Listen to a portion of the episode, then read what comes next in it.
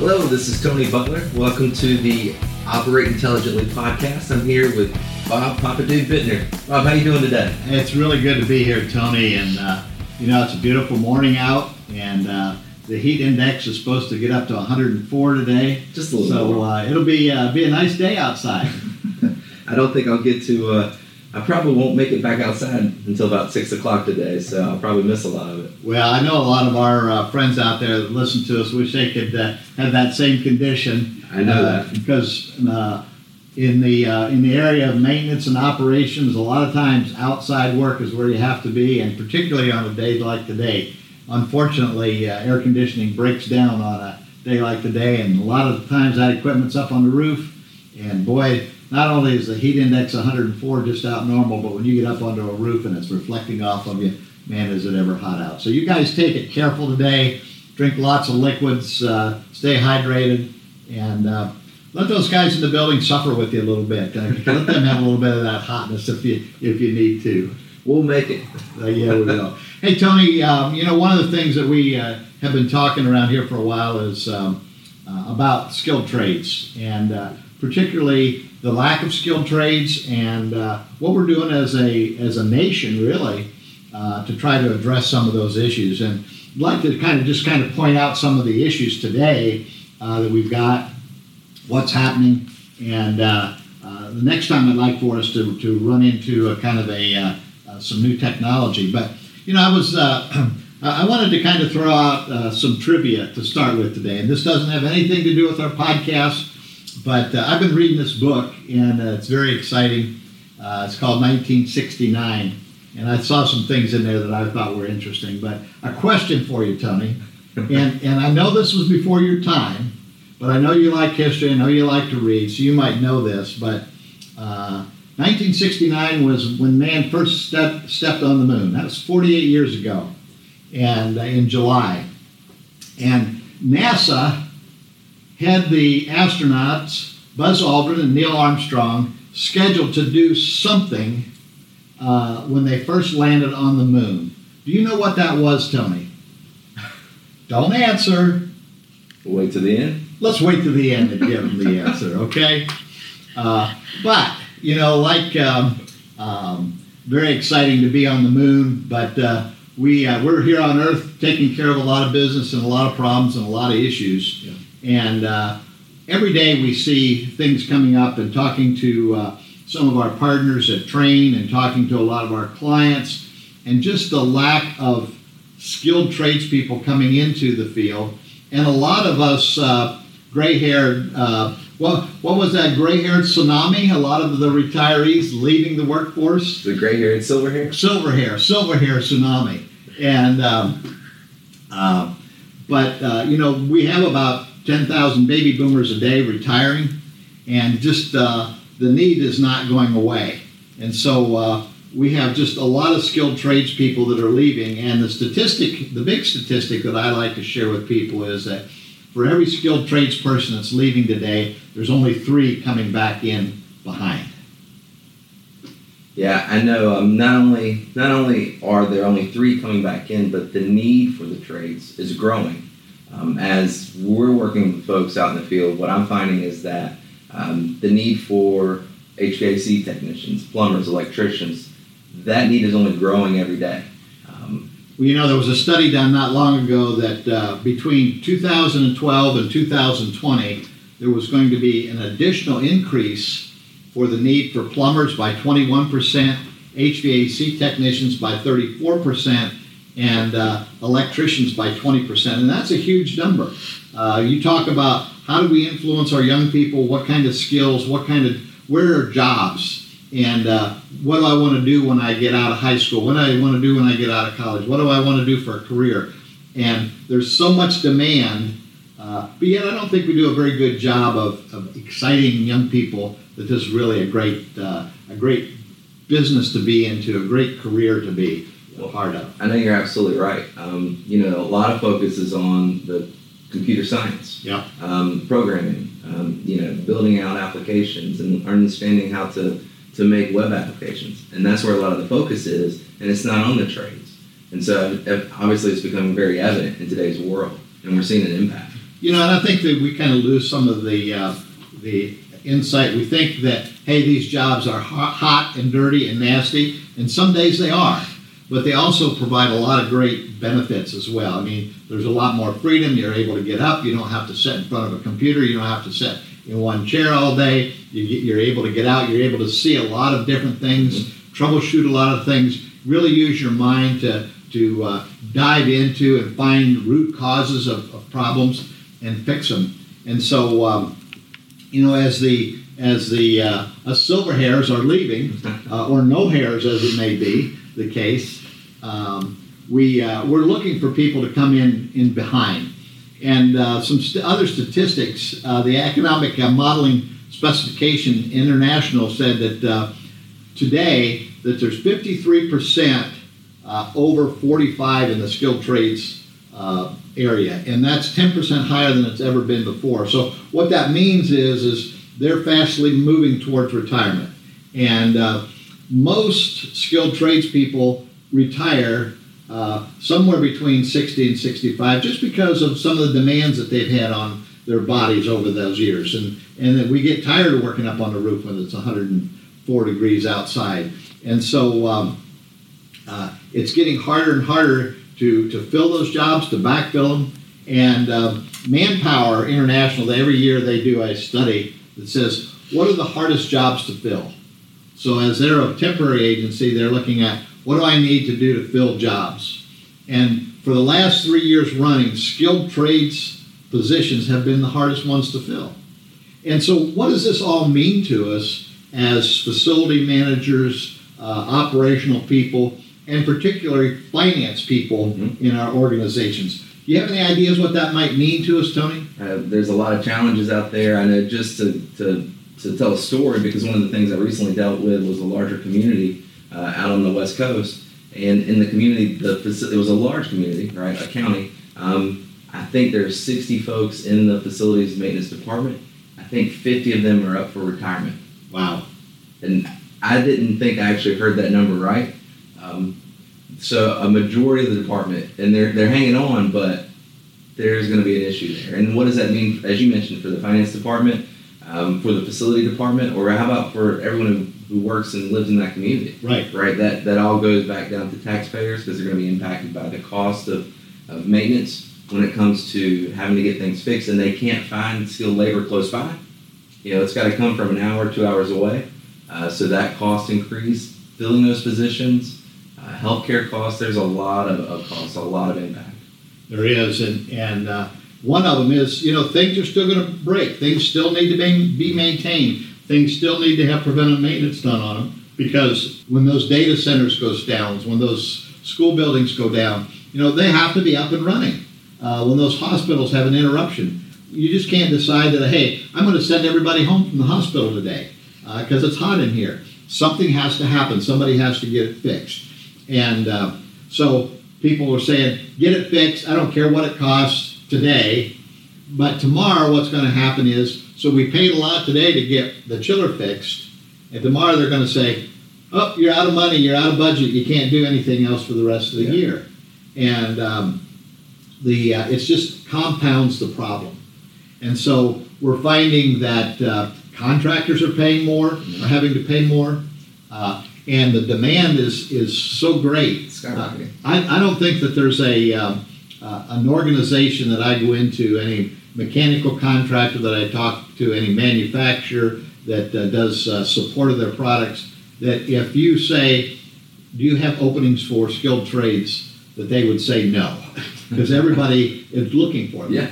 And uh, and technicians are jumping from job to job because they're kind of selling themselves. Uh, you want you want me? Pay me another dollar an hour. Pay me two dollars an hour. Pay me five dollars an hour more, and I'll come work for you. And it's driving the cost up. It's driving the cost up, and I've seen it impact our, our public organizations because their budgets are limited. Yeah. You know, the schools, um, the, the government agencies that we work with, those are limited budgets, and they're able, the, the, the technicians, the tradesmen are actually able to get a higher pay rate with a private company than they are yep. with the with our communities, with our public organizations, which impacts, again, I go back because I see it every day, uh, our, our budget, our taxpayers. uh, it's impacting everyone who lives in the country at this point. And then those organizations turn around and hire that contractor to do it and pay three times the amount of money for what they would hire that uh, technician for. And so it's just kind of a vicious cycle. And I'm not saying that's right or wrong, it's just the, the fact of how it is. And you certainly can't blame a technician for wanting to make more money. Uh, some of the some there's some really great salaries going on today. Uh, you know, uh, somebody in the uh, in the plumbing and electrical and HVAC fields, it's not uncommon today for those technicians to be making six figures, and um, they uh, particularly if you're a good good mechanic of any type and you have that skill and particularly that troubleshooting skill. Yeah. You know, I'm not just talking about a parts changer. A lot of times we people get frustrated because you take your car to a shop and they'll say, "Well, the computer says it's this, so change that part." You change that, and you come back three days later and it wasn't that. And, well, let's change this part. I'm talking about people that can analyze what's going on, really troubleshoot it, get down to the root cause of things, and fix it once and for all. And uh, those skills are getting fewer and farther between, and um, it's just it's just difficult uh, to uh, automatically expect, particularly even if you have a bright young technician that comes in that comes out of some of our technical schools to get some of those years of experience. Well, I think too, you, you mentioned there's a lot of opportunity now. So, of course, um, where there's a lot of demand and a very, very short supply of tradesmen, that means there's opportunity for young people to come in to get experience uh, in times where they might not have been able to do that before. And then, of course, I mean, you know as well as I know, things are changing when it comes to the new equipment, technology that we're putting into uh, into these mechanical systems, uh, into our plumbing, electrical, et cetera. So there's going to be a combination of folks who not only need to understand the actual equipment itself, the hardware, but also there's a there's a, an engineering, a software engineering component to it. There's a piece that uh, I think our up and coming tradesmen will need to know. Exactly, and I think that's where they can do a much better job than some of our seasoned people that have somewhat been afraid of the computer, Right. been afraid of an iPad, uh, been afraid to hook a computer up to a piece of equipment, where that just comes second nature to some of our younger folks that, hey, why doesn't it have a computer hooked to it? Like, right. you know, where, where's the keyboard on this thing? How do I run it? And I think that uh, uh, as we try to help paint the picture, uh, you know, uh, Mike Rowe is one of my heroes on Yeah. uh, the dirtiest jobs, and, and Mike's a big proponent of this and trying to get people into the skilled trades. But uh, by and large, I don't think we do a very good job out in our educational system being excited about that uh, by giving the, uh, the the excitement about those kinds of things. Because you're exactly right.